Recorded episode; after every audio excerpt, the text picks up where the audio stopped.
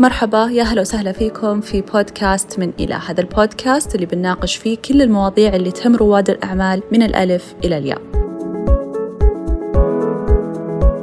أنا حنان مرشدة في مجال ريادة الأعمال متخرجة من برنامج أثر للإرشاد المقدم من مؤسسة الملك خالد الخيرية. حبيت أني أدفع بهذا الأثر إلى الأمام من خلال المساهمة في نشر ثقافة الإرشاد في ريادة الأعمال والمساهمة في بناء مجتمع من رواد أعمال متواصلين ومتعاونين.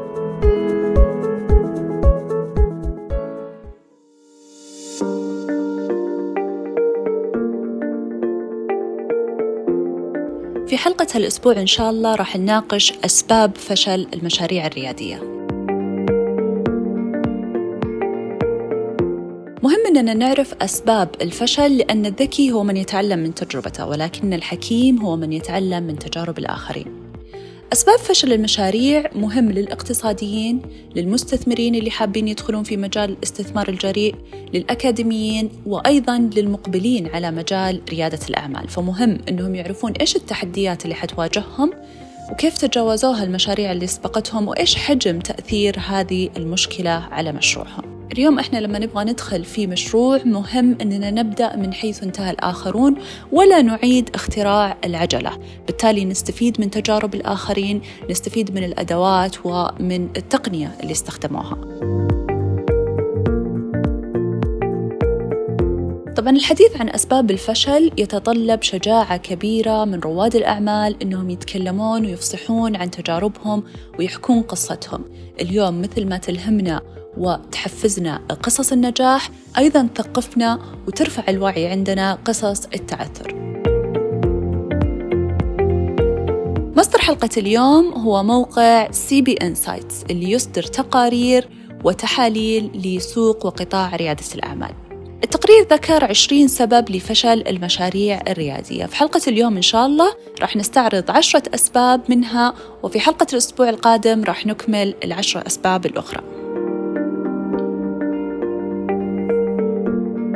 راح نبدأ بالسبب 20 واللي 7% من المشاريع الريادية تفشل بسبب عدم قدرتها على تغيير المسار أو ما يعرف بالبيفت. تغيير مسار المشروع أو البيفت ما يكون بس على مستوى فكرة المشروع أو نموذج العمل أو المنتج اللي ابتكروه ولكن أيضا على مستوى القرارات الخاطئة اللي اتخذوها آه، رواد الأعمال. فمثلا آه، غيروا استراتيجية التسعير رفعوا الأسعار بالتالي خسروا عملاء.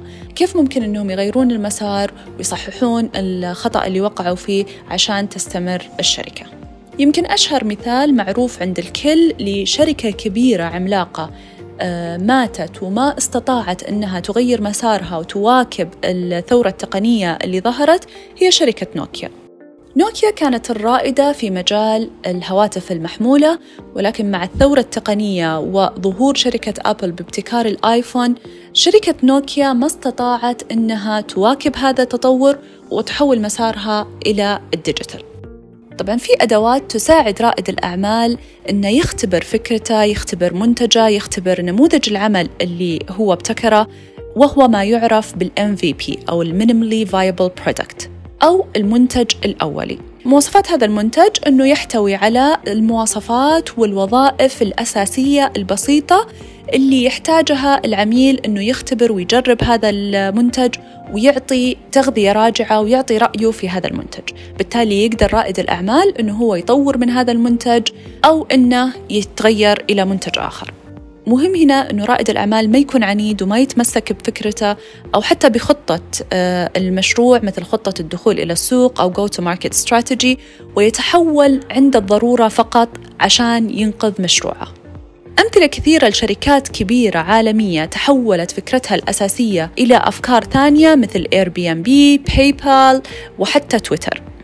شركة تويتر بدأت كمنصة للبودكاست اسمها Odeo لكنها ما استطاعت أنها تنافس أبل اللي سيطرت على هذا القطاع وسيطرت على السوق من خلال آيتونز اللي تحول الآن إلى بودكاست فابتكر المؤسسين وفريق العمل فكرة جديدة اللي هي تويتر اللي نعرفها اليوم. طبعا تغيير المسار والتحويل مو شرط بس للمشاريع الريادية. أذكر قبل أسبوعين دخلت محل هدايا وأسولف مع صاحبة المشروع وقالت إنها بدأت مشروعها كمحل اتصالات لما كان توطين المحلات الاتصالات وتأنيث محلات الاتصالات فبالتالي سهل عليها عملية الإجراءات الحكومية وعملية التمويل آه، من بنك التسليف. ولكن بعد ذلك وجدت أنه هذا القطاع وهذا المحل ما يحقق الدخل المرجو فبالتالي حولت المشروع إلى محل تغليف هدايا وما شاء الله الآن لها فوق السنتين. السبب 19 لفشل المشاريع الريادية وهو ما يعرف بالاحتراق أو ال burn out 8% من رواد الأعمال يصلون لمرحلة الاحتراق وهذه مرحلة نفسية يشعر فيها رائد الأعمال بالإحباط بالملل وبالرغبة في الاستسلام. أسباب الاحتراق أو ما يعرف بال burn آه، صعب أننا نعرفها لأن حتى في ال Silicon Valley في تمجيد لثقافة أنه رائد الأعمال يجب أنه يعمل أكثر من اللازم يكون overworking عشان يبني شركة ناجحة وعشان يستحق هذا النجاح. وكأن قصة النجاح بتكون أقل جاذبية وأقل يعني تألقا لو كان عمل بذكاء وليس بجهد. يمكن نسمعها كثير برواد الأعمال عندنا اللي يعتبروا منصات الحديث وفي في المناسبات وفي المؤتمرات. قصصهم كيف كانوا يعملون سبع أيام في الأسبوع 24 ساعة في اليوم وكيف كانوا آه، يعملون بساعات متأخرة من الليل وقت ما كل الناس كانوا نايمين. بالتالي في تمجيد لفكرة العمل المفرط ولأنها تؤدي إلى بناء شركة ناجحة. ويمكن هذا من أهم أسباب وصول رائد الأعمال إلى مرحلة ال burn out هو عدم تحقيق الموازنة بين الحياة الاجتماعية وبين العمل أو ما يعرف بال life work balance ولكن الأسوأ من أنه رائد الأعمال ما يحقق هذا التوازن أنه يطالب الموظفين عنده أو فريق العمل عنده بهذا القدر العالي من الالتزام والتضحية. أنا شخصياً عملت في شركة ناشئة كان المؤسس كل يوم يسأل كم ساعة نمتوا؟ ترى ثلاث ساعات أربع ساعات كفاية جداً للنوم الباقي هو للعمل. والشركات الناشئة غالبا العوائد المالية فيها للموظفين ما هي مجزية بما فيه الكفاية. لهذا القدر العالي من التضحية. طب كرائد أعمال إيش مفروض تسوي عشان ما تصل إلى مرحلة الاحتراق أو ما يعرف بال burn out ضروري أول شيء تكون معاك فريق عمل متحمس وقوي وتتشارك معاهم المسؤوليات والقرارات. بالتالي أنت تخفف على نفسك من المهام اليومية اللي ممكن تجهدك وبكذا تقدر تركز على صلب ال business أو ال core business أيضا مهم أنك تتعلم كيف تقلل الخسائر عشان ما تصاب بالإحباط من كثرة الخسائر من تراكم الديون من حاجتك إلى الاستثمار والمال. في قاعدة تقول saving money is making money. ضروري تتعلم كيف أنك تقلل من الإنفاق لأن هذا راح يزيد من الأرباح عندك. أيضا مهم أنك تعرف كيف تعيد توجيه جهودك وترتب أولوياتك.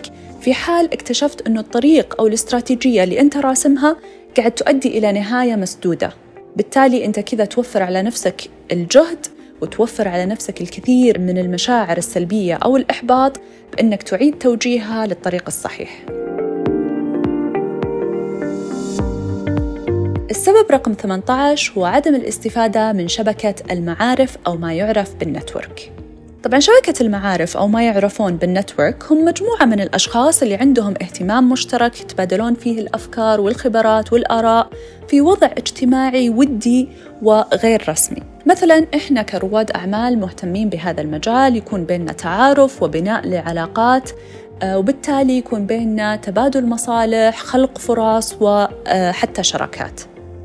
وجد التقرير أنه 8% من المشاريع تفشل لأن رواد الأعمال ما قدروا أنهم يطلبون المساعدة من شبكة المعارف اللي عندهم أو أنهم يطورون العلاقة آه، مع هؤلاء المعارف لأنها تكون لهم فرص عمل فرص مبيعات وفرص إتمام صفقات.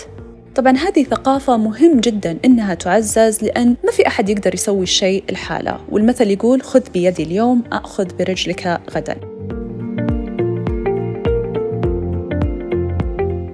السبب رقم 17 هي المسائل القانونية. 8% من المشاريع الريادية تفشل بسبب مشاكل قانونية. إما تكون مشاكل بين الشركاء المؤسسين من ناحية تقسيم حصصهم في الشركة أو في مبلغ الاستثمار اللي مفروض كل أحد يشارك فيه.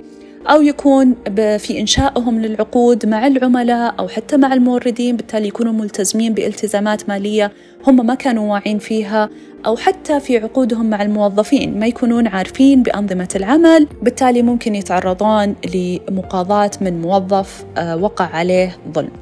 أو ممكن حتى يكون المنتج أو فكرة المشروع نفسه يخترق نظام أو قانون في الدولة. فمهم أنه رائد الأعمال يعرف إيش هي التصاريح اللي يحتاجها عشان يبدأ مشروعه وإيش الاشتراطات عشان يحصل على هذه التصاريح.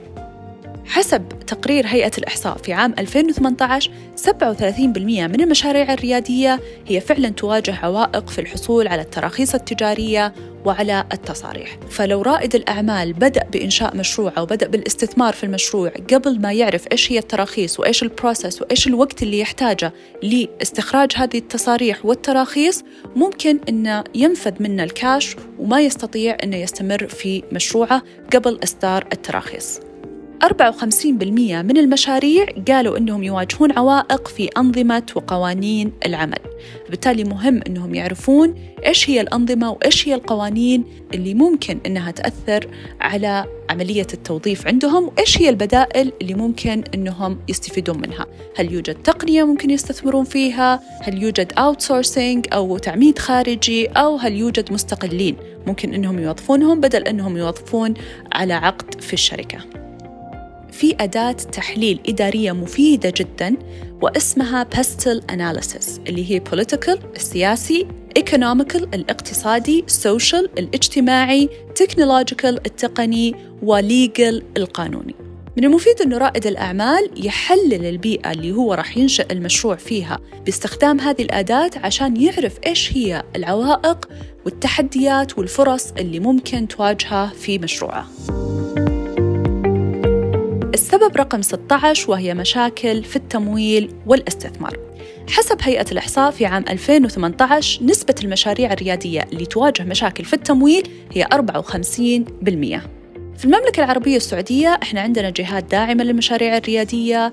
كثير منها يقرض قرض حسن وفي الإقراض التجاري للبنوك للمنشآت الصغيرة والمتوسطة اللي أصبح 6.2% حسب محافظ هيئة المنشآت الصغيرة والمتوسطة في بودكاست سقراط. فبالتالي مشاكل التمويل عندنا في المملكة العربية السعودية باعتقادي أنها مشكلة بروسس ومشكلة عدم شفافية مع رائد الأعمال بمتى ممكن يستلم القرض ومتى ممكن يبدأ بتأسيس المشروع. فبالتالي ممكن يصل رائد الأعمال إلى مرحلة الاحتراق. قبل حتى ما يستوفي كل الأقساط للقرض. مهم جدا أنه رائد الأعمال ينتبه لهذا الموضوع ويحاول أنه يبني مشروعه بطريقة ما تعتمد على تمويل خارجي. مثال لشركة عالمية أصبحت تقدر ب 100 مليون دولار بدون حاجتها لاستثمار خارجي هي شركة S'well اللي في الأساس تنتج قوارير موية من stainless steel ولكن بتصميم عصري وجذاب فبالتالي أصبحت fashion و lifestyle. مؤسسة هذه الشركة بدأت بادخار شخصي بعد كذا صارت تعيد استثمار الدخل في تنمية وتوسعة المشروع حتى كبر المشروع بدون حاجتها لاستثمار خارجي. السبب 15 التوسع لمناطق جغرافية أخرى. بعض الشركات الريادية تفكر أنها تنمو من خلال التوسع جغرافيا. ولكن التوسع الجغرافي أول شيء يتطلب الكثير من المال لتأسيس ال business في المنطقة الجغرافية الجديدة. وأيضا يحتاج لدراسة سوق وسلوك المستهلك اللي ممكن أنه يختلف بطبيعته الاجتماعية عن المنطقة اللي أنت أسست فيها. نشوف اليوم مثال ل brands كثيرة فشلت في التوسع الجغرافي.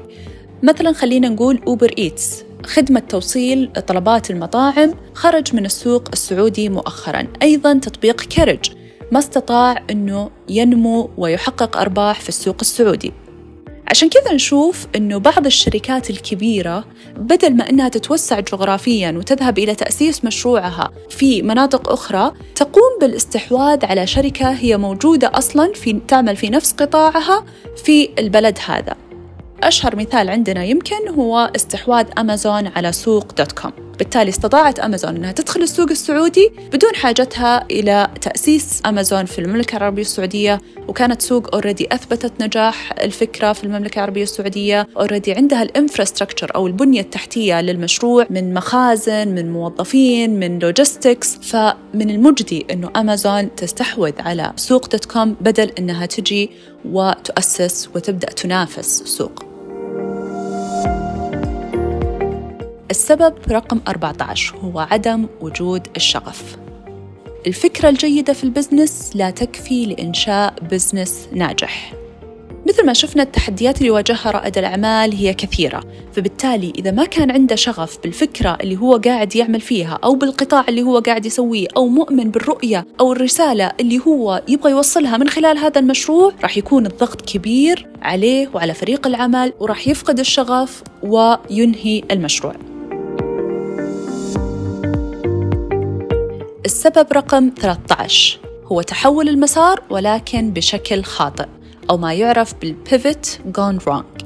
بشكل مختصر تحول المسار أو ال pivot يعني هو مصطلح فخم لقولة oops إحنا غلطنا مو من هنا المفروض نمشي. أو رؤيتنا اللي إحنا رسمناها ما تناسب الواقع أو منتجنا اللي إحنا سويناه في الحقيقة ما له سوق أو ما عليه طلب. فبالتالي تضطر الشركة أنها تحول مسارها إلى منتج آخر إلى فكرة أخرى إلى نموذج عمل آخر. أو حتى إلى سوق أو قطاع آخر. إذا تحول مسار الشركات هو يكون لسبب معين وليس استراتيجية في البزنس. لأن تحول المسار هو في الحقيقة يكلف مال يكلف جهد وقد يخسرك كرائد أعمال ثقة الموظفين وفريق العمل ثقة المستثمرين فيك وحتى ثقتك أنت بنفسك. مثال على هالشيء شفنا أنه شركة تويتر خرجت بمنتج جديد واللي اسمه Vine. Vine هذا عبارة عن تطبيق يصور مقاطع قصيرة بخلفيات موسيقية وبتأثيرات معينة يمكن أشبه بالتيك توك حالياً. اضطرت شركة تويتر مؤخراً إنها توقف هذا التطبيق لأنه ما حصل على الأصداء المرجوة وما نجح هذا التطبيق. بالتالي هي حورت مسارها ولكن بطريقة خاطئة. السبب رقم 12 واللي هو أنا أشوفه سبب مهم جدا وهو عدم التناغم بين المؤسسين وأعضاء الفريق وأيضا المستثمرين. من أكثر المشاكل اللي تواجه رواد الأعمال هو كيف يجد الشريك المناسب خصوصا إذا المشروع تقني. فهو يحتاج شريك تقني أو إذا كان هو تقني يحتاج شريك إداري. بس عشان تشارك أحد ضروري تكون قد اشتغلت مع هذا الشخص ضروري تكون تعرف أسلوبه في العمل تعرف مدى الانسجام اللي بينكم تكون أصلا شخصيته تعجبك وتقدر تتحملها وتقدر تتقبلها. ممكن تنشأ بينكم علاقة صداقة وعلاقة أخوة وعلاقة حميمة أكثر من مجرد العمل. ضروري يكون عندكم نفس الرؤية نفس الشغف عشان تقدرون تشتغلون بتناغم وبانسجام. مهم أيضا أنه هذه الثقافة تنعكس على الشركة وأن الروح الريادية تكون موجودة في الموظفين ويكون في تناغم وانسجام بين كل أعضاء الفريق عشان يقدرون يعملون بروح الفريق. في بعض المشاريع الريادية للأسف اللي أنا شفتها ما يهتمون كثير لإنشاء ثقافة في الشركة وبيئة متناغمة ومنسجمة بين أعضاء الفريق. ولكن بالعكس يمكن بعضهم يتبع أسلوب فرق تسد وهذا الشيء بيقلل من إنتاجية الموظفين بيزيد من احتمال خروجهم من الشركة وبالنهاية أنت كرائد أعمال مهمتك أنك تكون قائد مواصفات القائد تختلف اختلاف كبير عن مواصفات المدير لأن القائد هو شخص يبغى يكسب ولاء موظفينه يبغى يستفيد منهم استفادة أكبر من العقد والاتفاق اللي بينه وبينهم. بالتالي هو يحتاج أنه يأسس لهم ويبني لهم بيئة آمنة ومتناغمة تخلي عندهم رغبة في الحضور وفي الإنتاجية وفي تحقيق النجاحات. أيضا مهم لما يكون عندك شركاء أو لما يكون عندك موظفين حاب تشركهم بمجهودهم في المشروع أنه يكون في اتفاق على الحصص الموزعة في المشروع. لأنه بكرة لو أنت مخطط أنك تدخل مستثمرين آه، معاك في المشروع راح تحصل مشاكل من ناحية توزيع الحصص ومن ناحية القيمة السوقية للأشخاص اللي أنت مشاركهم. بالتالي أنا أنصح بمشاهدة فيديو للمدرب مازن الوحش اسمه 25 سؤال يجب أن تجيب عليها قبل أن تدخل في شراكة. راح أضيف الرابط إن شاء الله في وصف الحلقة. السبب 11 من أسباب فشل المشاريع الريادية هو فقدان التركيز. إما تكون مشغول بمشاريع جانبية أو تكون مشغول بمشاكل خاصة وبالتالي مشتت انتباهك وعشان كذا مهم أنه يكون عند رائد الأعمال مرشد. هذا المرشد يساعدك على إعادة التوازن على إعادة التركيز ويخفف عنك الضغط. مفهوم الإرشاد هنا اللي أنا أقصده هو الإرشاد الشمولي اللي يساعد رائد الأعمال مو بس في مجال عمله أو في البزنس ولكن في كل أمر من أمور الحياة قاعد يؤثر ويعيق رائد الأعمال من أنه يتقدم. عشان كذا اختيار المرشد صعب ومو سهل وله مواصفات يمكن شبيهة بمواصفات اختيارك للشريك. لأن المرشد هذا راح تفتح له قلبك راح تدخله حياتك راح تتكلم معاه عن أمور يمكن ما تستطيع أنك تتكلم آه، فيها مع أصحابك بكل شفافية. راح تواجه نفسك ونقاط ضعفك أمامه. مهم أنه هذا المرشد يتقبلك ويرشدك بدون ما يطلق عليك أحكام عشان ما يحبطك زيادة. هذا الشيء يحصل بعد ما يخلق بيئة آمنة. راح أتكلم إن شاء الله عن أهمية الإرشاد في ريادة الأعمال في حلقة منفصلة. فقدان التركيز مو بس ممكن يوقف نمو مشروعك ولكن أيضا قد يؤدي إلى انتهاء المشروع. واليوم نشوف كثير من رواد الأعمال قاعدين يعملون على أكثر من مشروع في وقت واحد. هم يحسبونها انتهاز للفرص ولكن هي في الحقيقة قتل لمشروعك الأساسي اللي أنت المفروض أنك تركز عليه. السبب العاشر وهو التوقيت الخاطئ للمشروع. عشان كذا نرجع نقول مهم أنه رائد الأعمال يختبر مشروعه سواء كان من ناحية فكرة من ناحية منتج من ناحية نموذج عمل تجاري بما يعرف بالام MVP أو المنتج الأولي. مثال على التوقيت الخاطئ للمشاريع عام 1999 خرجت شركة اسمها زي دوت كوم وهو موقع ترفيهي لمشاهدة مقاطع الفيديو. المشكلة أنه في هذا الوقت كان انتشار الإنترنت وسرعة الإنترنت في أمريكا غير جيدة ومو منتشر في كل الولايات.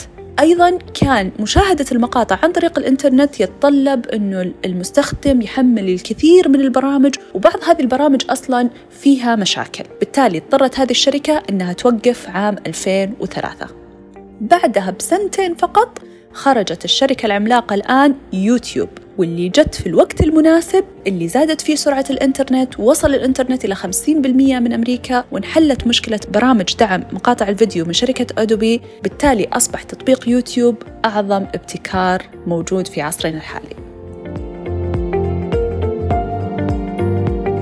ختاما فشل المشاريع الريادية قد لا يعزى إلى سبب واحد ولكن إلى مجموعة من الأسباب.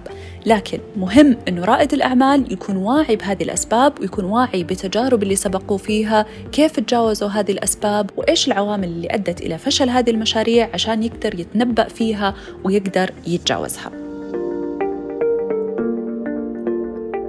في حلقة الأسبوع القادم راح نناقش العشرة أسباب الأخرى لفشل المشاريع الريادية. شاركونا عبر حساباتنا في مواقع التواصل الاجتماعي بتوقعكم لإيش هو السبب الأول لفشل المشاريع الريادية.